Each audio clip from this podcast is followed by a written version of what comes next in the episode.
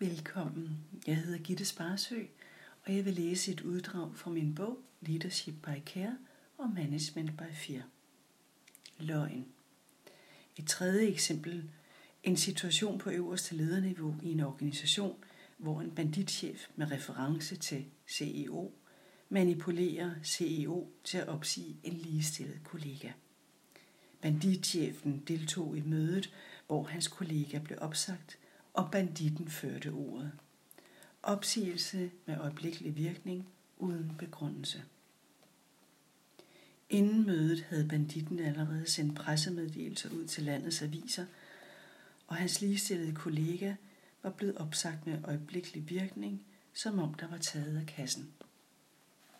Denne pressemeddelelse blev publiceret uden at pressen kontaktede den opsagte medarbejder den konkrete årsag til opsigelsen.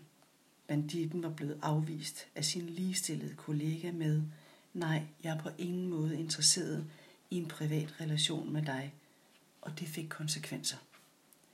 Den opsagte kollega henvendte sig til sin faglige organisation, der kontaktede virksomheden og spurgte efter skriftlig dokumentation, eventuelle advarsler og grundlag for opsigelsen.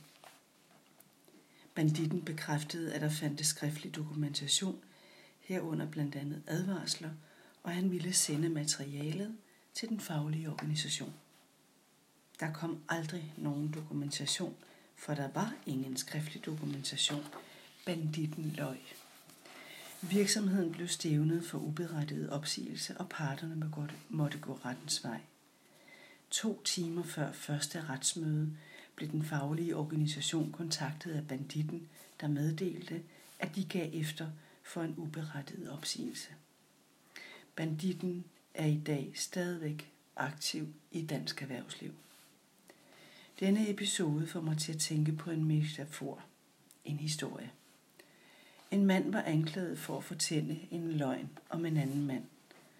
Da løgneren stod over for dommeren i retssalen, spørger dommeren, hvorfor løg du?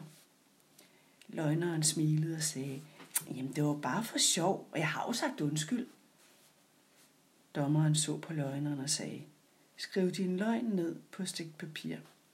Riv papiret i bitte små stykker, og når du kommer uden for retssalen, lader du papirstykkerne flyve med vinden, og i morgen tidlig kommer du tilbage her i retssalen, og jeg vil afsige din dom.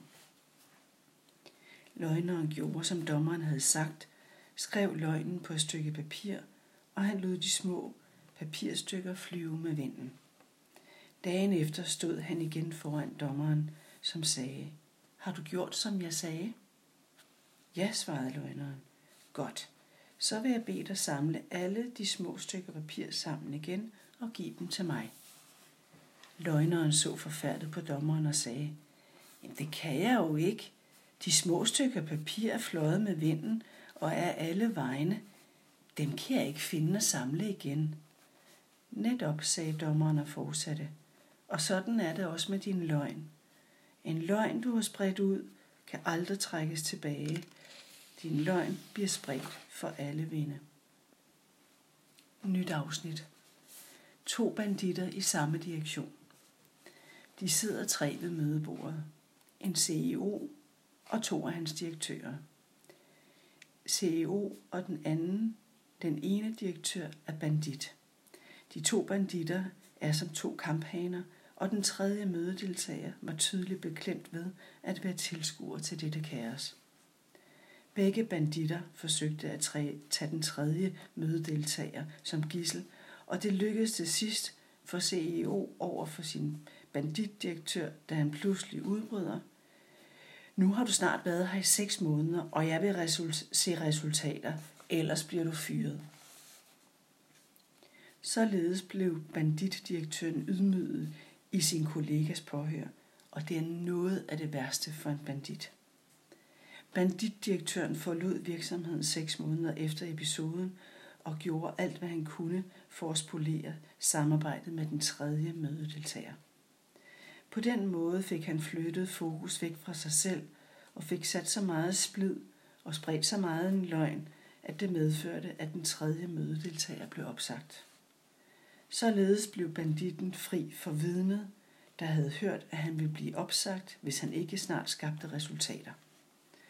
Banditter vil altid forsøge at slippe af med kollegaer, medarbejdere, chefer eller ledere, der har følsom viden om dem. Lykkes det ikke, vil banditten som minimum forsøge at lukke munden på den involverede ved at anvende følsomme oplysninger, der måske er sagt i en tilsyneladende tryg situation eller fortroligt rum. Som jeg har nævnt tidligere, banditter arkiverer oplysninger om dig og anvender disse oplysninger, når det gavner ham selv, uden empatisk hensyn til dig. Pas rigtig godt på dig selv.